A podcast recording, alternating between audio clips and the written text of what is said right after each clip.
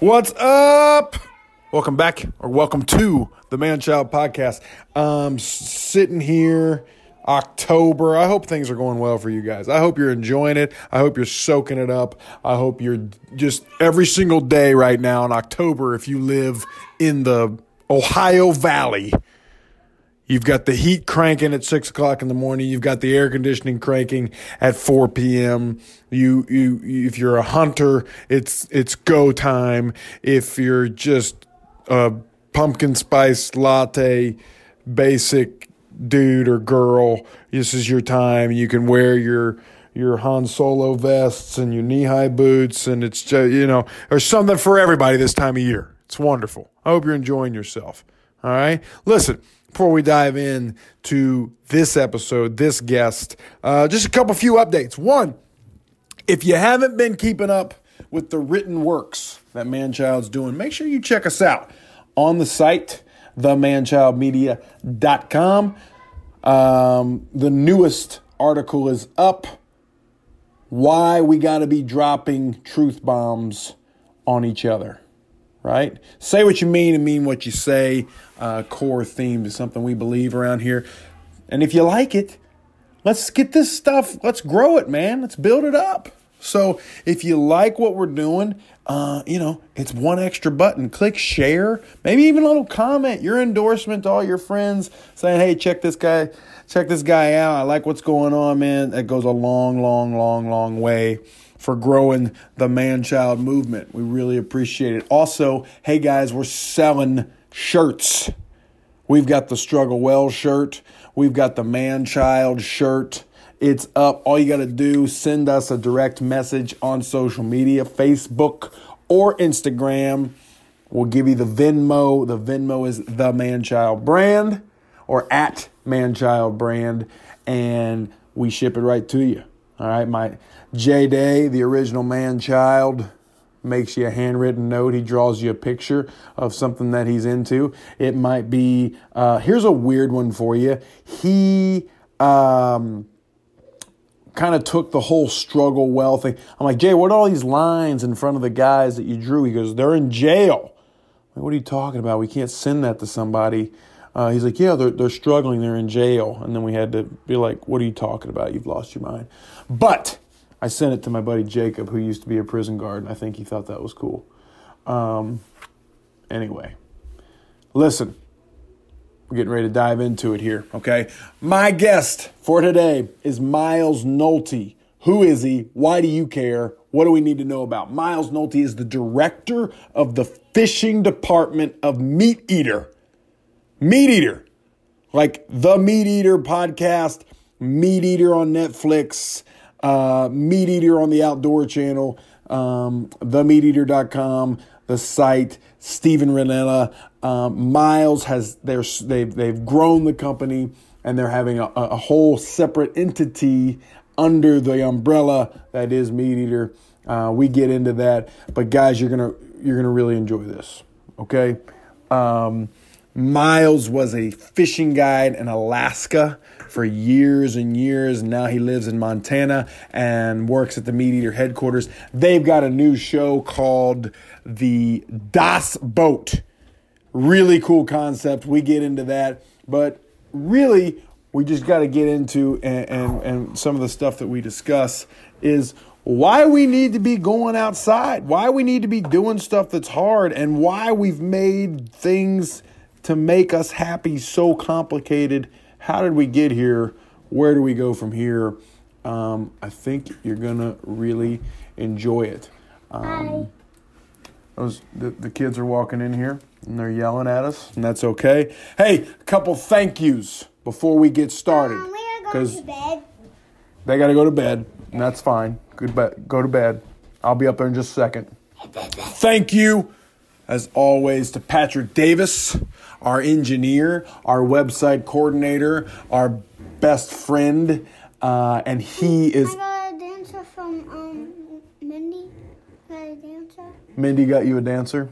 All right, Nora would like you guys to know that she got a ballerina tonight as a little toy, and it's very cool. Thank you to David Lessing, who has wrote and performed...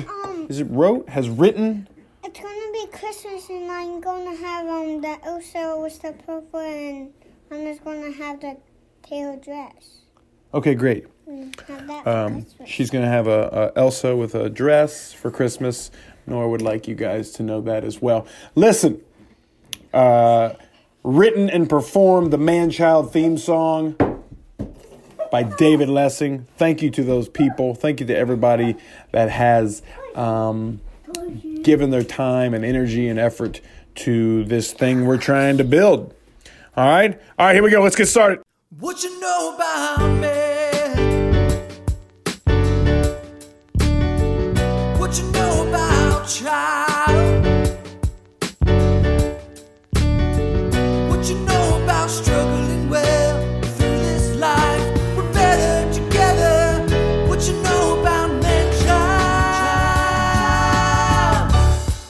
All right, so my guest on the podcast today is Miles Nolte. And I'm really excited about this guy. I'm going to let him kind of take off with it. But Miles is the director of fishing for The MeatEater. If you've never heard of it, you've been living under a rock. They are taking the world by storm.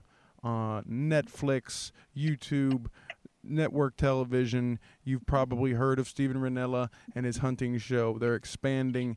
They have an unbelievable show right now called Das Boat, which Miles is the brain behind, and that's what we're going to discuss. Miles, thank you for being on this podcast. Absolutely, my pleasure. Thanks for inviting me. So I'm happy to be here. Awesome. Give me a little background here. How did you get to be in Montana? How are you working with MeatEater? A little bit of for people to kind of get your backstory. Oh man, well, I'm gonna apologize to you and everybody listening right now. Brevity is not my strong suit. I tend to be a little long-winded. That's okay. So, I don't have a short answer to either one of those questions. Okay. So I'll give you as truncated one as I can, so we're not here all morning. But I'll give you the info. Long story short, I grew up in Hawaii and left there when I was a teenager after high school, went to college in Southern California, got the heck out of Southern California as quickly as I could as soon as I got my degree, and traveled a lot, really got the traveling bug, lived in Southern Africa for a couple of years teaching, had some great adventures there. It was a very formative time in my early 20s. I was very much intending to continue traveling and living in all kinds of different places, and in addition to traveling around the United States at that time. So I finished my job in Southern Africa, in Botswana to be specific, came back home, went on like a 4-month road trip with a good buddy of mine, and our intent in that road trip, aside from spending as little money as possible, was to visit as many breweries as we could and fish as many rivers as we could. So we started in Southern California, went all the way to coastal Maine and all the way back over the course of summer. And in the course of that, we were both kind of figuring out what our next moves were going to be. All right. Let me hold on a second. So yep. There's several things that's not the normal narrative for people that are in their teens into their early 20s. That's a movie we go see that you've just described. That's just oh yeah, that's of course it's Hollywood. It's not. But so first of all, you're growing up in Hawaii, which yes. How did that come to be? Both my parents just sort of wound up there in the 70s. I guess they had some of the similar travel bug that I did. My mom wound up there. She actually got her parents bribed her into moving to Hawaii. She was back in the 70s, a young teacher herself. And she was a little white girl teaching on the south side of Chicago.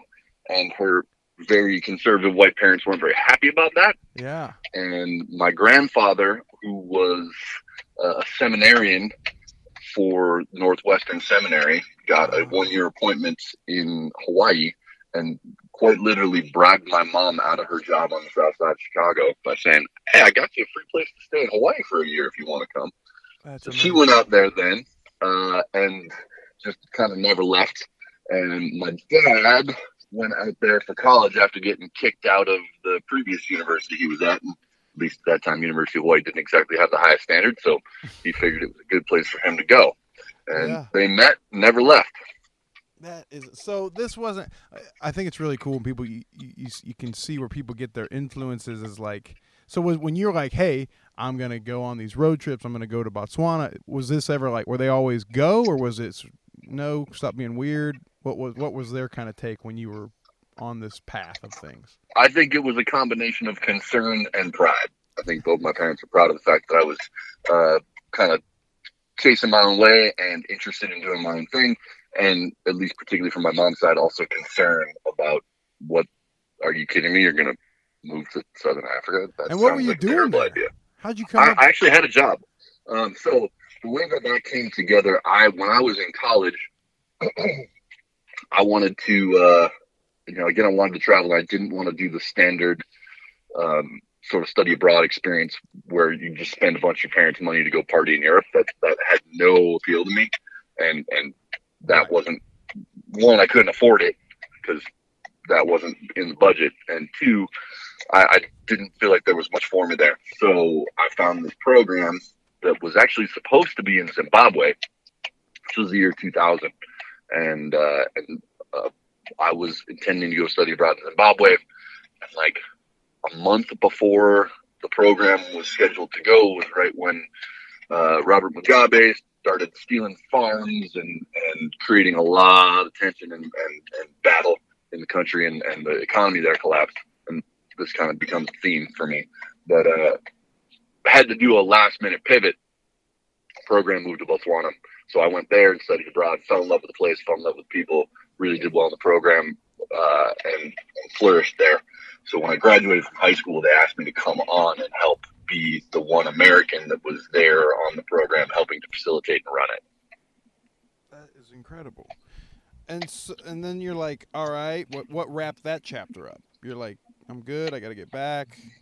Yeah, I wanted to get back. I mean, if I'm going to be honest with you, I was 22 years old, and I had gone headlong into a very serious job, and I was feeling like I got a little serious a little quickly. Gotcha. And wanted to be a little less serious, because there was no that whole life experience I got. I matured an incredible amount. I got a ton of perspective. I grew up a lot while I was there, but I also had this desire to maybe prolong a little my adolescence somewhat. So, and I felt like I had got what I needed to out of that experience immediately, and I was ready for the next thing. I wasn't ready to be done chasing down adventures, but I was ready for the next thing. So you go on this road trip with your buddy, and you said, you mentioned you wanted to fish as much as you possibly could. You already had the fishing bug. Where'd that come from? Yeah, that has been with me for as long as I can remember, and I wish I could tell you like a specific genesis for that, but nobody knows. No one in my family, like in my immediate family, was really into fishing. The story goes that when I was like 4, I just came to my mom and told her I wanted to go fishing, and she had never been fishing and had never had any interest in fishing and didn't know where I would even come up with this idea. Yeah, but I was into it, and there's actually a picture of me, because she had a friend back then who was living in Bozeman at the time, back in the early 80s, and there's a picture of me right outside of Bozeman, standing there with a limit of trout and my little jeans and flannel at like 4.5 years old. That's incredible. It was like a premonition. and it just kind of went from there, man. I was that kid, like, until I discovered girls, the only things I cared about were fishing and baseball. Yeah. Wow. So how do you end up in Alaska? Oh man, that comes much later, but the way that happened was I had been living in Montana for a few years and just fishing my brains out. Okay. And I was, it was sort of a realization I had sitting in my crappy apartment one night looking at, yet another fishing magazine with all these beautiful photos of Alaska rainbows and salmon and bears and that whole thing. And well, there's something interesting there, because you truly have kind of a wanderlust, because there's plenty of people sitting, and I can tell you for a fact, there's plenty of people sitting in their bedroom in their crappy apartment in Cincinnati looking at pictures in Montana. And they're like, man, if I could just, and so you're constantly chasing down this next thing. And there's a central theme to how you're able to kind of carve out this kind of lifestyle that I think it's important for people to realize, is that You're constantly chasing it down. Okay, sorry, cut you off there. But no, you're seeing this, absolutely. And Alaska starts kind of getting on your brain. Well, anybody I think who has any interest in the outdoors and any interest in fishing, anybody who reads any sort of American outdoor literature understands the iconography that exists that Alaska is and what it represents. Yes. And so that had always been buried there for me, right? I knew what it meant. But in my 20s, when I was really, when I was living the bachelor life and being a pretty solid fishing bum, mm-hmm. I kind of came to the realization that there was no way I was ever going to be able to afford to go to Alaska, at least not for a very, very long time. Yeah. So the only way that I was going to be able to experience that was if I got a job there. And didn't actually have any contacts, didn't have any knowledge of anybody there, didn't really have any of the requisites you might expect. I just started reaching out to folks and spreading around a resume and a cover letter and getting after it, and manifested a job. Well, I think, and then we'll get to you start writing out there, and there's some really, really interesting stuff that you bring to the world about that world of being a guide and the other side. And I think one of the main themes of it in the book, The Alaska Chronicles, was about, this type of experience only being feasible for the extremely wealthy, and that always bums me out about the outdoor pursuits. And it just seems to be getting even more so. Like, how, if we turn the clock back 200, 300 years ago, it was just who was fearless. That's who gets to go see these things, But now it's like, if you don't have, if you're not making 6 figures, 7 figures, these things don't apply to you.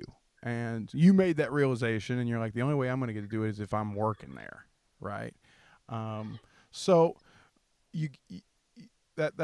that's an interesting conundrum there, because you have a job because these people are paying you to take them out, but then there's also a little bit of resentment because of the way they consume the experience. Can you kind of go into that? I mean, before I dive into that, because I think that's a good question, I will say I think there's always been a little bit, I think we might have a little bit of rose-tinted glasses about the history of exploration and wilderness. I think there's always been some aspect, like, going way back, if you wanted to start an expedition, you had to have the seed money to make that happen. Like, there were certain times, and I think my favorite example of kind of like in the, whatever you want to call it, the environmental or outdoor zeitgeist is Thoreau, who gets held up as this, champion of outdoor. And like, the dude came from a huge pencil empire and was like close enough to home the whole time he was in his cabin to have his mom do his laundry. Like, I think we romanticize this stuff and think like, well, back in the day, it wasn't like it is. And I think there has always been some privilege involved in being able to take off and go have adventures. And even for myself, like, as much as, I like to think that I worked hard and got a lot of what I did because I was bold and hard working, I also recognized that I didn't come from like extreme poverty. I didn't come from extreme wealth, but I had supportive parents who were able to help me get an education and give me the confidence, or some people might say arrogance, to say like, I could probably pull this off. Yeah. And that's definitely a position of privilege. Like, and I don't argue that I recognize how lucky I was to have that. Well, then what do we do with it? Right? If there's plenty of reasons, and there are, to feel disqualified, right? But there is also plenty of reasons to feel this pull towards these types of experiences. I truly believe it's just on the heart of the human experience is to go and be a part of these places and see these things. But it's only in it, and as you've very skillfully pointed out, it's only ever been really applicable for people of privilege. What do we do about that? How can we, how do we do something to where, because I don't think people value it because it doesn't apply to them.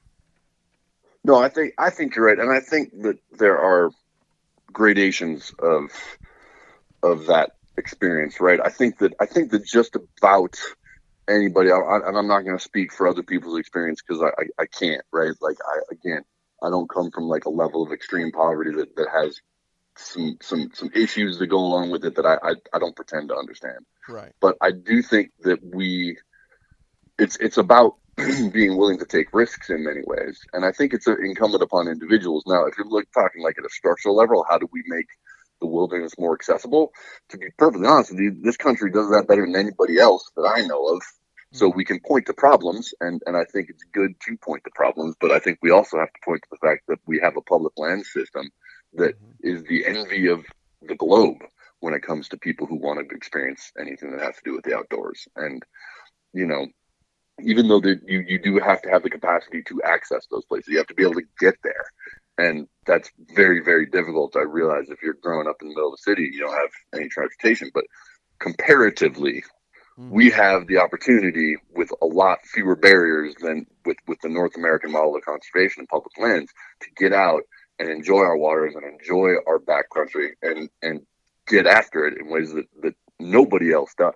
Like, that is such a blessing that we have. And that is something we have to be thankful for, and we have to be aware of, and we have to continue to privilege that and fight for those rights, because those are it is commonly misunderstood. Those are not guaranteed in the Constitution. There's nothing in the Constitution that says anything about public lands. We have to continue to fight for that, and we have to continue to maintain those rights, or they can go away. I'll say that. That's a great point. Yeah. But the other thing that I'll say is that, you know, on some levels, it takes some amount of sacrifice and dedication. When I was in my early 20s, I didn't have any money.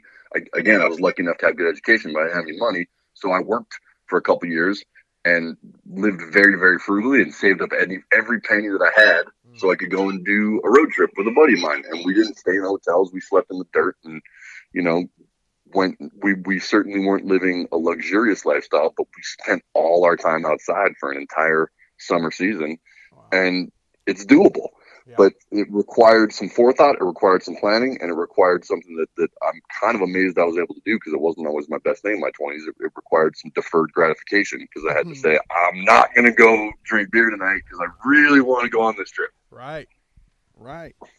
So you get, and then you have some really interesting takes about being a guide. Who do you, on a perfect day, and you get your choice, like, what's the type of dude or lady you want in a boat with you that you're guiding? Who is that type of person? For me, and it's, I really truly believe I spent 15 years as a fishing guide, and I think that there's the right kind of guide for every person and the right kind of person for every guide. For me, you know, it's kind of like dating. What I always needed or was looking for was someone who was interested in the whole experience. Okay. More not just focused on like how many fish did I catch and what did they measure.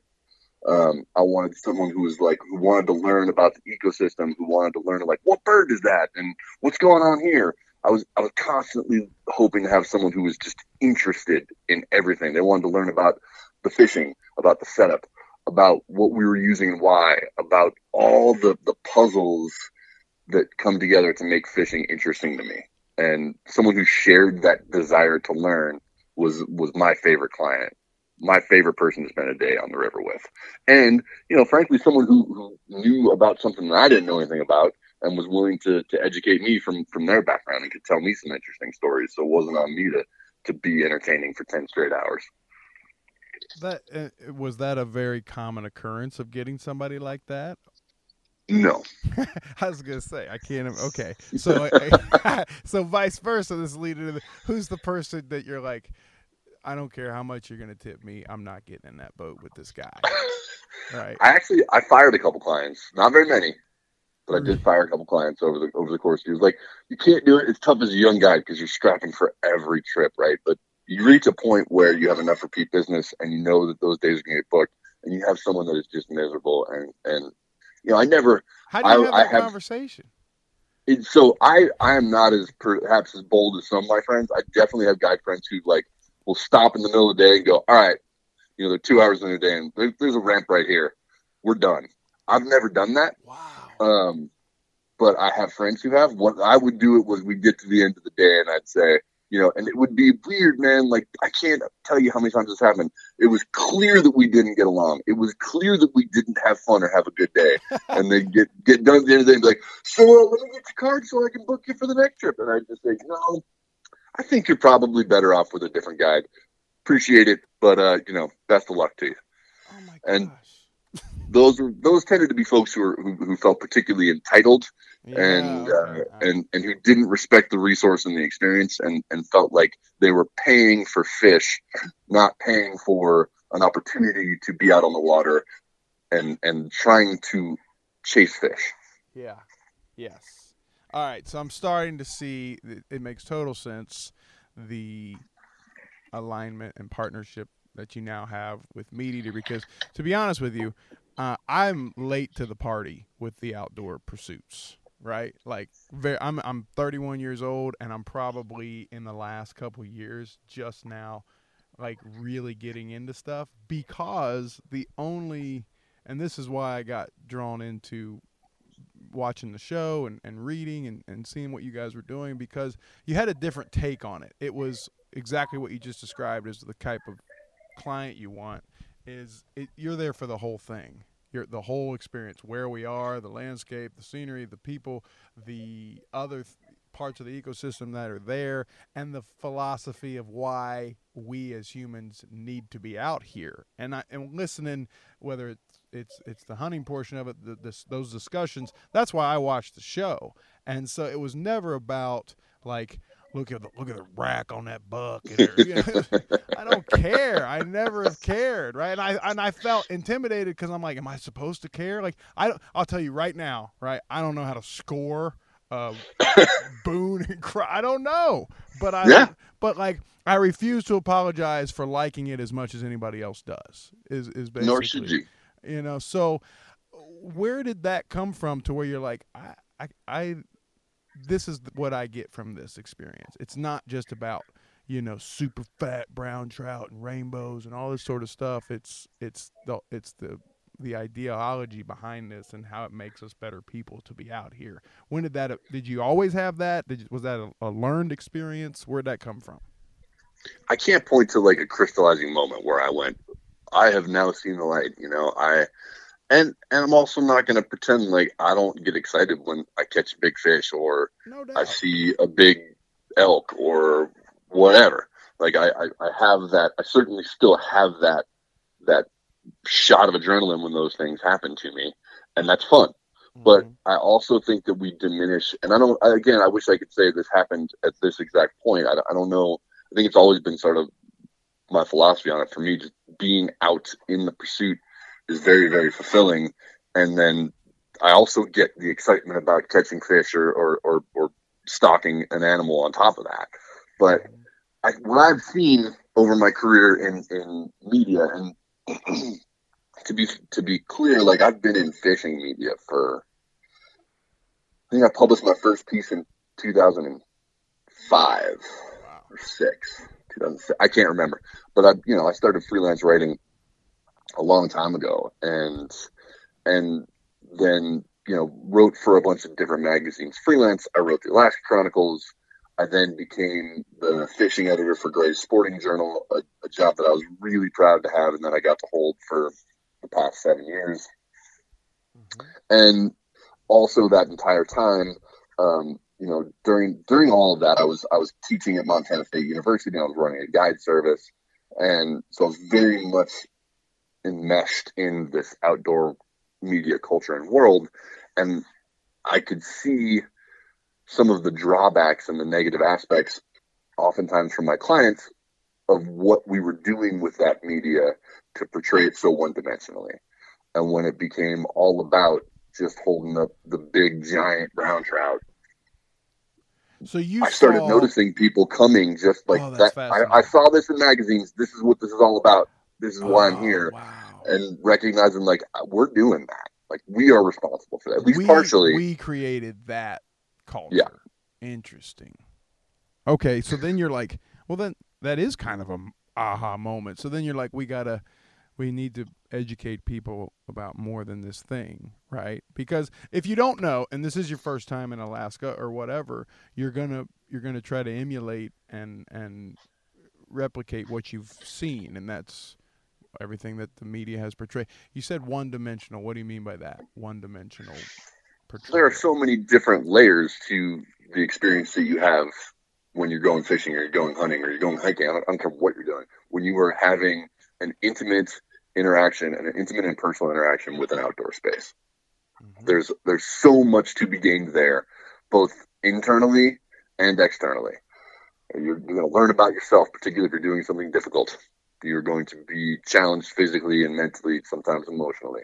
You're going to have to go through all of those, and that's a very much an internal journey that I think you need to be aware of and open to if you're going to get everything out of that experience. There's also all the external. There are birds you have never seen before that you want to figure out. There are grasses and plants and trees and whatever. There's so much. There's so many different stimuli out there that you can investigate.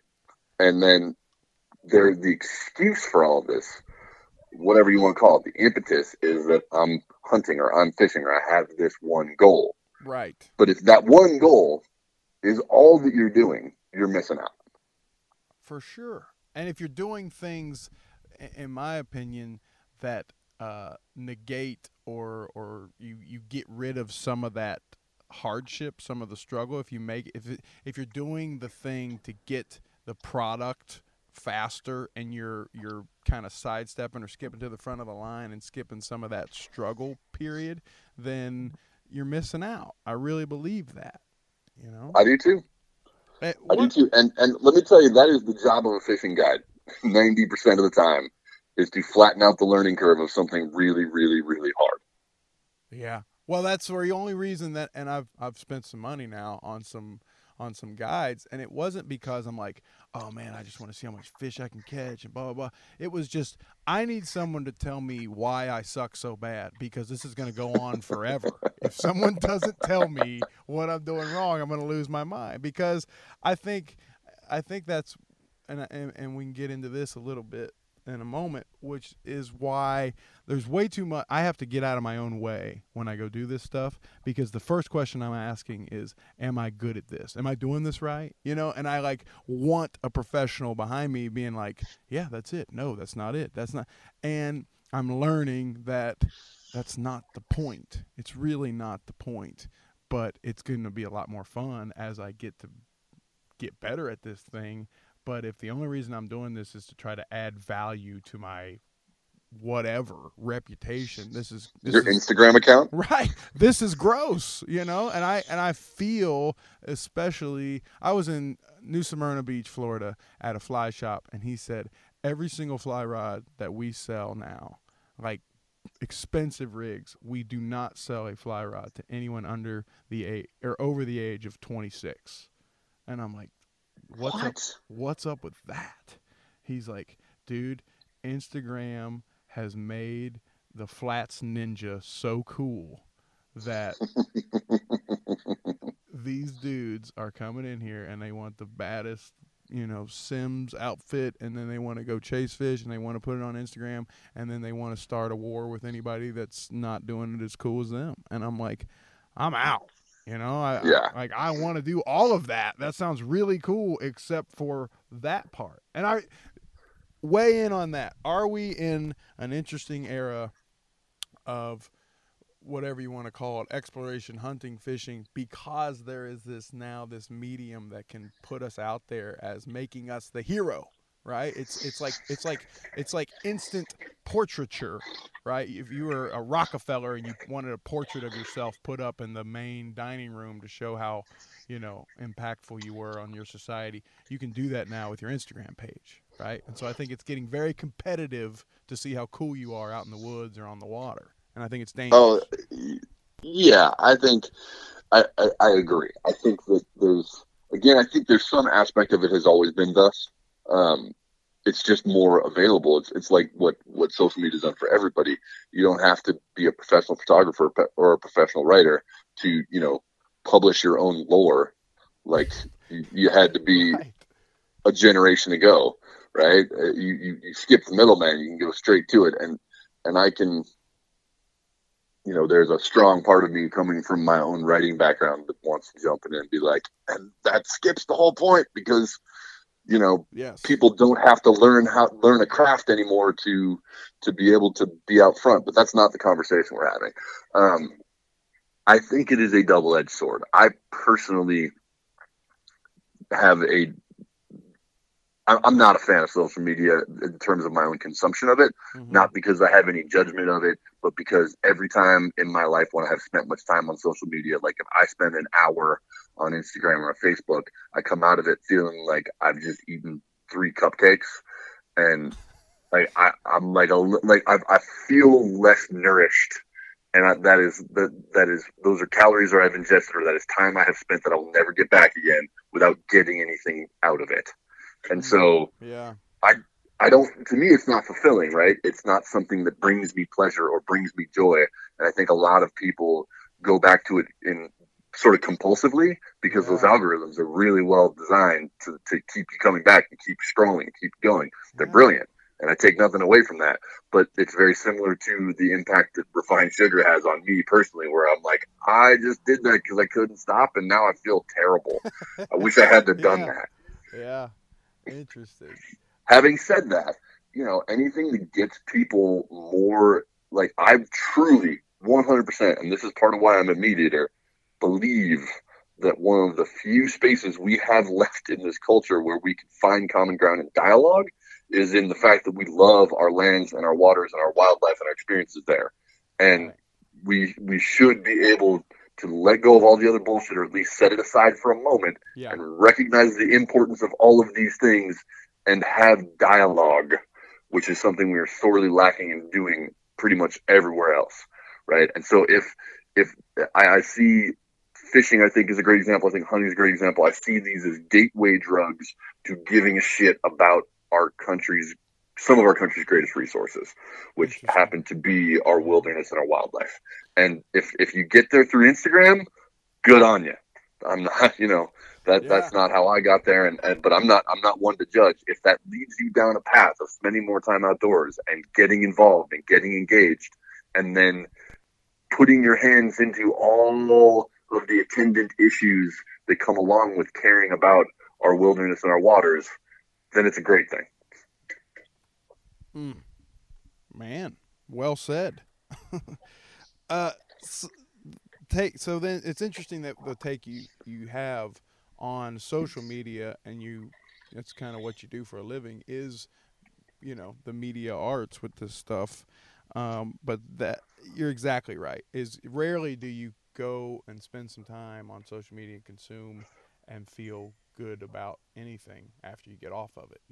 It just happened, and you wish you'd rather it have not, but you couldn't stop. I'm with you 100% on that. So Das Boat. Well, and that's where I'll draw a line, right? I think there's a difference between social media. Like, I think there is that not all media are created equal, right? And I would like to, and I've nothing against social media, and I'm not saying that that is everyone's experience. That's my experience. Right. But when I read like a really good book, I don't come out of it feeling like, damn, I just wasted those hours. I come out of it feeling like I've been enriched and I've gotten something out of it, and I'm thinking about things in ways I haven't before. That has never happened to me on social media. So that's the reason why I put that in that category for myself. Yeah. And I hope that over the course of my career, I have created, you know, as a writer and producer of various film projects, I want to think that I've created things that people have gone through and read and experienced and come out the other side feeling like that was time well spent and like they got something meaningful out of it. Well, that's my hope.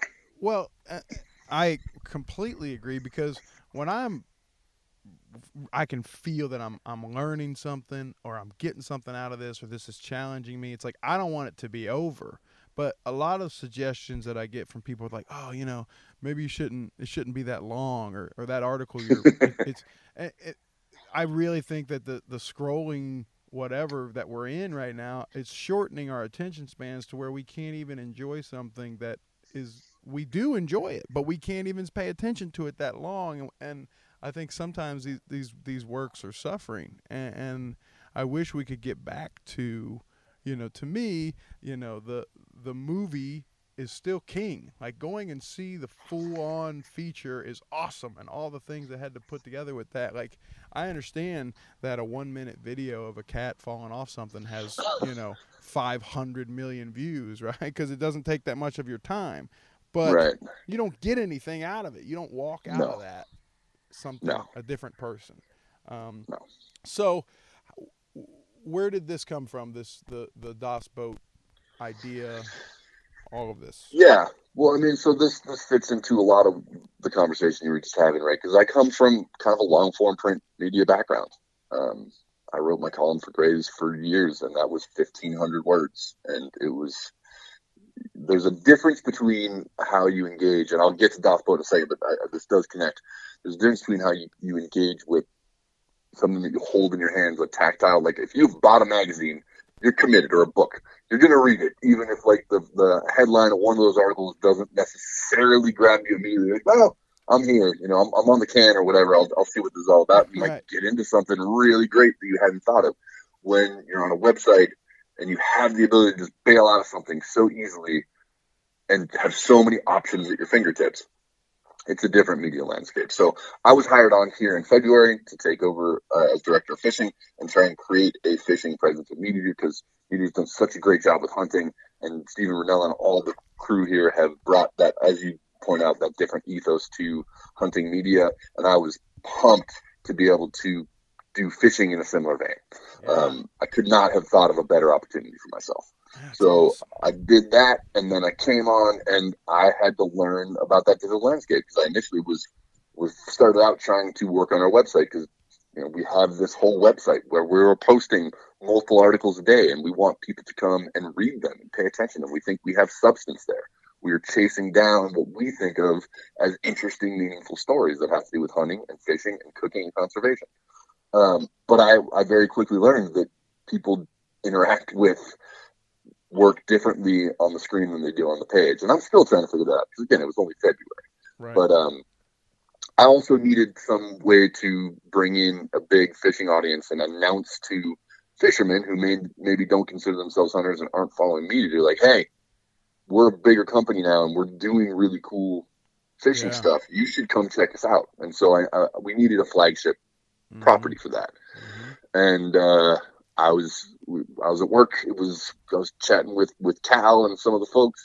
I think it was in like April, and we were actually trying to think about what our next big thing was, and we brought up a regular feature in the Drake magazine, which I don't know if you're familiar with that, or if your listeners are, but you should check it out. I wrote for the Drake for many, many years, and they have the Ride with Clyde feature. Yes. And you know, I personally have taken Clyde on a few different trips and gotten awesome. Had a few different interactions with law enforcement and Clyde that are a totally separate story. But, you know, I thought, man, that is such a good idea. It's so iconic. It's so recognizable. Like, that is the thing. We need something along those lines. And we're like, well, what about a boat? And that just got our wheels spinning, right? And well, okay, how do we do this? What does that look like? Yeah. What are the things that we want to promote? What are the things that we want to show? And I don't know about you, but for me and for a lot of the people I know, many of us got our first opportunity to sort of step off of land. Like, when you're a kid fishing, that barrier of being like, I know the fish are out there, and I am stuck here. Yes. And how do I get there? And like, you plot and you scheme and you try and figure it out. And then eventually you get an old crappy aluminum boat. Yep. And that is your first portal to this whole new world. And so we all have or not all of us, but many of us have these associations with them. And we don't really dig into this in the show, but the other thing for me, I think the aluminum boat industry in this country is such a cool story, and one that I would love to tell at some point. But, you know, all of that came out of post-World War II. There were all these aluminum fabricators all over the country who had been working on different projects for the government and building planes and building boats, and had all this technology that they developed for wartime. And then the war was over, and all these people were like, what am I going to do? We have an opportunity. Like, we're done with the war. It's the American dream. What are we going to do? We are going to start building boats. And all of these little aluminum boat shops sprung up after World War II all over the country. And that's why you look around now, and if you go on Craigslist, you see this proliferation of boats that go back to the 40s because of all these little manufacturers that were everywhere. And so to me, that those boats are representative of so much more. Like they're metaphors for like the American dream and freedom and getting out of the water and all the things that we love about hunting and fishing. So I want to take one of those boats and give it a story. Yeah. Well, I think what's really cool about it is it kind of, you know, tongue in cheek sort of winks at people that say like, oh, you can't chase redfish in an aluminum boat, it makes too much noise. And then like, well, you know, I just watched JT Van Zandt and Steven Rinella just go do it. So what are you talking? And so what I got excited watching it because like I got a wife, I got two kids, I'm a teacher right now. Like me going to buy a Hell's Bay whatever is not a reaction. It ain't gonna happen. It ain't happening, man. But you know what? Nope. This Craigslist deal, like I could do that. I could get me out there. And like suddenly it like felt it you know, you stop trying to just be like, well, you know, if I had that and I'm like, man, I think I could do this. And so I got excited about it, and instead of making everybody feel bad about lesser equipment, and instead you guys kind of celebrated it, and I really enjoyed and appreciated that aspect of what you did there. Yeah, man, I appreciate that. And that was, you know, we wanted to do that. We wanted to feel inclusive. It was also really important to us that we focused on all public water that anybody can get out to. This is not the show that you go to if you want to see people catch the biggest, gnarliest fish on the planet. Like that's out there. That's already been done. Yes. And to be fair, there were times in my life where I was part of the media that was chasing that out and going to the furthest corner of the earth after the craziest thing. But I got frustrated with that some years ago and continue to be, only in the sense that how many of us are going to go to French Guiana to go fishing? Right. Like, yeah. Very few. Yeah. Very few. And there's so many cool fisheries that can be and should be celebrated and given that same level of artistry and treatment right here at home. So that was very much an intention that we had setting out with this. And we also wanted to bring, you know, there's such a weird taboo thing about food and fishing, and the catch and release as a movement has done so many good things for our resources. And when it became a thing, when it became important a couple generations ago, we needed it, right? Our native fish stocks were crashing. We needed to implement regulations. We needed to implement bag limits. We needed people to stop killing every fish they caught because we could not sustain that level of harvest. But it also, that pendulum swung too far. And it got to be like gospel, where we took food acquisition out of fishing for a lot of people. Yep. And to me, that's a shame. Right. I love fish and I like to feed myself and feed my family. I want to do it ethically. I want to do it responsibly, and I want to do it thoughtfully. But that doesn't mean that you never keep a fish. Right. That's not how that works. Right. Those binaries, those black and white dogmas of keeping all fish is bad. Just that's not how it works. That's not being thoughtful. That's not looking at the whole picture. There are certain fisheries in certain places where it's totally acceptable and very reasonable, and sometimes in some places a good thing to keep some fish out of that population. Other places that's not the case. You have to educate yourself about where you are and what is appropriate for that fishery. Yes. Well, and another thing, and I'll just keep adding on the compliments. Another thing I feel like that the episodes of Das Boat has done is like, all right, everybody just chill out. Okay, we're supposed to be doing this for a couple of reasons. One is it's fun, and two is it's a very natural way to go get a meal that's not like full of chemicals that's going to eventually all kill us. So that you've kind of called out, not on purpose, but very effectively, everybody that's taken themselves way. It's like fishing can very quickly become every reason why I hate golf. Because the way people, right, the way people behave on that, and Van Zandt said it in the episode. He's like, if you're going past a dive bar and there's nothing but technical polling skiffs in the parking lot, don't go in there. There's no keep going. Yeah, there is no fun to be had with those people. So people that, why are we taking this so serious?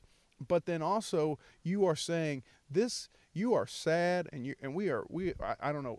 Things seem to be better than they've ever been in this country, but we've never been more depressed, and it has to be because we're comparing ourselves, and with everything that we do, and the pursuits are no different. And you're saying there can be the best afternoon you've had in a long, long time can be had in a river in your town is basically what you're telling people. Pretty much everybody in this country, and this is, this is not 100% true, but the vast majority of people in this country live within a half an hour of a place they can go fishing. Yep. And that to me is such an incredible gift that we have and an incredible opportunity. That doesn't mean it's easy, right? I get it. There are barriers to entry. People are like, well, I don't know what I'm doing. I don't know how to do it. Yep, you don't. Exactly. Figure it out. Go out there and fail and now you're mess up and have some tough days, but learn something every time. In one of the episodes, one of the guys that we have on this show is a gentleman named Oliver Nye.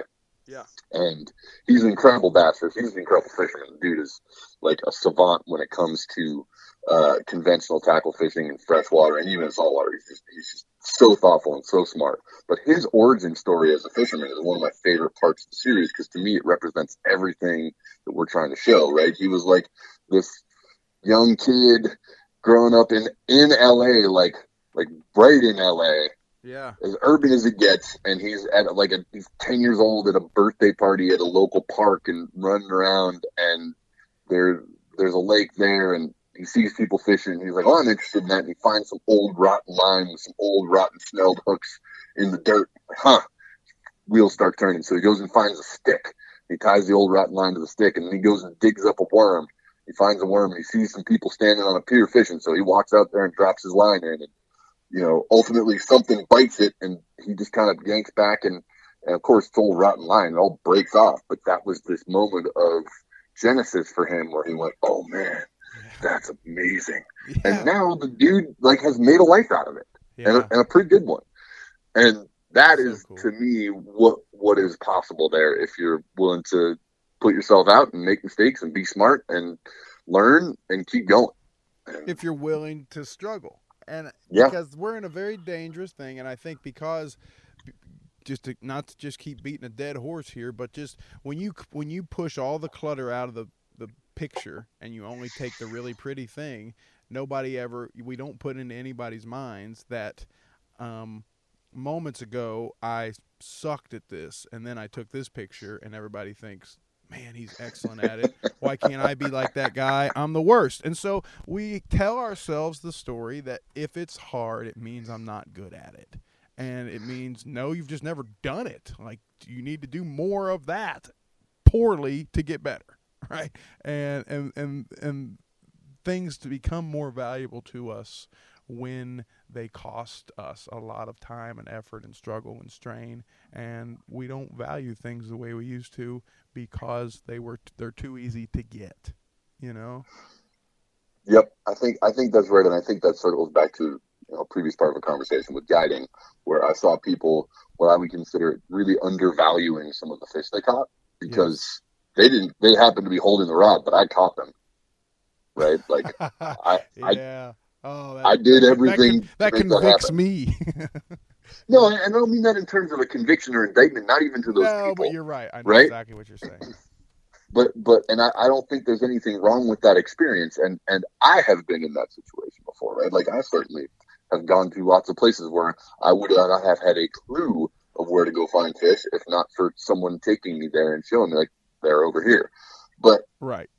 That what you wind up with when you just see an image of a person holding a big fish is you strip away the context, and that to me is one of the problems with very rapid media that we can, when done well, have in longer form media is the opportunity for context and self reflection. If all I see is someone holding up a big giant buck or a big giant fish, I have no idea what went into that, and I have no idea what sense of satisfaction they actually got out of that.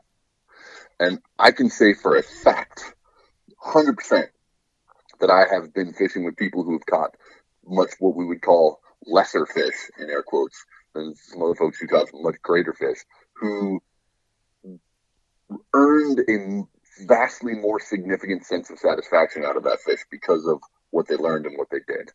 And I think to your point, it may look cool, but it may feel pretty empty to the folks who do it if you just kind of jump the line and pay the money and here's my big guy success story. Yes. And that is applicable to so many different things in our culture. Well, it reminds me of a story is when I was working at Marshall University in West Virginia, and there was a lake near my house, and I went and I was like, I want to do this the hardest way I can think of. And so it's stupid, but I really thought of it like that. So I went and I bought a paddle board from Dick's Sporting Goods, a foam paddle board and a fly rod. And I'm like, I'm going to go bass fishing. And so paddle out, have no idea whether I don't know anything. I don't know about structure. I don't know about the type of flies I'm supposed to be throwing. And it was like, I lived there for 3 years. The first summer, like literally nothing. Like, I caught nothing. I was like, there's nothing in this lake. And then there's people pulling out these monsters and all this stuff. I'm like, it's just like, it was awful. And then I felt something pull back from under this tree on the fly, on a paddleboard. And I pulled it. And it was a joke of a bass. Like, it was the littlest, just worst thing. It was the most fun I've ever had catching a fish was because, absolutely, like, I put in all that effort to go do that. And I mean, I didn't do anything with it. I put it right back and it lived and all that sort of stuff. But there was something to be had about being the one that was that I put myself on that fish and somebody, instead of somebody else doing that. And I think that's important. It's an important experience. It is. And I don't want to come off sounding like I'm indicting the guiding issues. I'm not. And I'll be clear. When I got like 3 days to go somewhere and I've flown to Florida or whatever, someplace to go fishing, and it's not for work, it's just me, I'll usually hire a guy the first day to be like, hey man, right, yes, I've had both. Sure. Could you get me dialed in? Like, I don't really care what we catch today, but I want to be able to do this myself the next couple of days. Can you help me get me dialed in and give me some things to think about so that I can help to have a couple of days to figure this out on my own? Yeah. And there, that is, I don't see anything wrong with that at all. And even for I have many clients over the years who like, they don't have that time. They have dedicated themselves to their careers and their families to the point where they get to fish 2 days a year. Right. And they want to cede the control of all that decision making to someone else so they can relax. Cool. Fine. I get that. Those are people who push themselves every single day to out of their comfort zone to be successful in whatever pursuit it is they do. Mm-hmm. I think you come to fishing and hunting for different reasons to get what you need. But for me, I think that there is an opportunity to these things to learn and to challenge yourself that is valuable. And if you choose to take it that way, can have some applicable life lessons outside of that. And that's as far as I want to go, because I think it's really easy to start saying like, well, the way I do it's better than somebody else, the way somebody else does it. And that's really what I'm trying to avoid. Like, right, these are my observations. This is the way that I approach this. Hopefully it resonates with you as an audience, and you can get something out of it. But my goal is not to tell you how to enjoy your time outside, just to tell you that you should get out there and have experiences. Yeah. Well, that with the few minutes we got left here, you can do anything you want to do anymore. You can go to Vegas and you can have the weirdest 48 hours of your entire life, right? But yes, to me, it is still, nothing can compare to going out to some wild place and being in it and experiencing something. And if it does come through to where you take something, or you harvest something, or you hunt something down, or you stalk something, or you get a fish, like, why does that still resonate with us as where we're at in the human experience? Why is that still such a powerful experience? Why do you think? I mean, evolution is a very long process, and modernity is a very short window. So I think we have developed these very, very chemical, primal responses to situations that have come around for a long time and are very hardwired, and those aren't going to go away in a few short generations, in a couple hundred years. Yeah. And I don't know. I don't claim to have an answer on this. I am completely speaking off the top of my head and from my own personal opinion. But that to me makes the most sense. It took a very long time for us to develop the drive and the capacity and the sense of deep accomplishment of like, I have just harvested this. Right. Right. We are going to survive. Like that's a very real experience. And the ability to just be like, hey, I want a burrito. Let's go down the street. That's very, very recent. Yeah. You're right. Our chemical structures have not caught up to that. Like our neurological structures have not adapted to that. So that's my opinion on that. Yeah.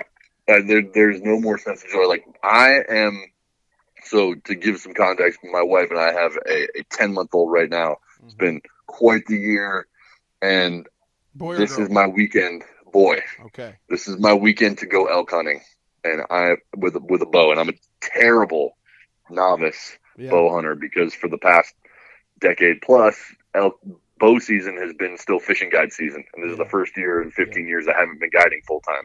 So I never got to do it, and now like I'm gonna go out in the woods with two of my best buddies, and I'm gonna be terrible, and I am almost guaranteed not going to harvest anything, and I could not be more excited about it. Like, best case scenario, I help one of my best friends. Like, I get to throw 100 pounds of meat on my back several times and walk through like a death march of down lodgepole and like seriously steep inclines. And that is the thing that I hope to happen the most out of all this, right? That's what I want to do. And that sounds insane to say out loud that you're looking forward to that, but you are. You are sincerely, genuinely are. But I'm so excited about it. Yeah. Why are we so excited about that? Because it is so immediate. There are no like layers that you have to figure out. This isn't the kind of thing where you have to be like, well, once I send this email and so gets it, and then maybe this other thing will happen and that will advance my career in this esoteric way that I don't really get. This is like, I need to get up to the top of that mountain there and find that animal. And then I need to turn that animal into meat that I'm going to eat, and I need to carry it back home.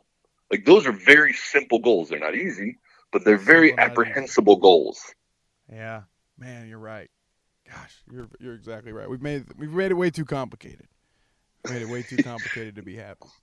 We live in a really complicated society, and there are great benefits to that.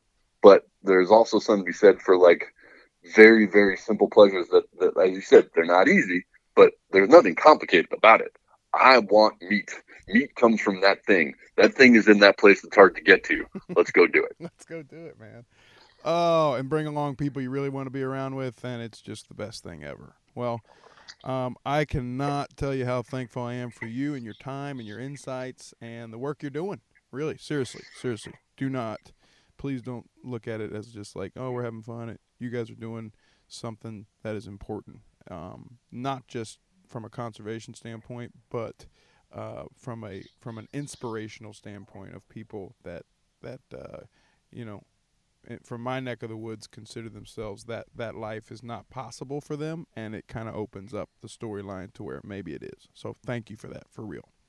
Oh, well, thank you for paying attention, and to everybody who's following us, there's going to be a lot more coming from this crew over here. There are a lot of smart, capable people, and you know, MeatEater will also always continue to be, I think, Steven Rinella and his show, but we're growing a whole other group of really talented folks up around it who are going to be doing really cool things. So I hope everybody just kind of stays tuned and checks in and you know, take a look at the website, see what we're writing, see if it resonates with you, take a look at the media we're putting out, and know that there's a lot more coming. Absolutely. Somebody, whoever, like I said, if you've been living under a rock, what is the website address? It is themanchildmedia.com. Okay. And they can consume, and the show Das Boat can be watched right there. It can be watched. Das Boat's right there. We have a new show that's just dropping called The Back 40. We bought a farm in Michigan, and we're trying to convert it into a whitetail property over the next couple of years. Oh, cool. Which is going to be quite a debacle. Yeah. You know, I'll just tell you, the first episode's out. There are no deer on the property at this point, and we're trying to turn it into a deer property. So we'll see how that goes. Yeah. And it's going to be a similar kind of thing. So we have a lot of smart people doing a lot of really good ideas that are not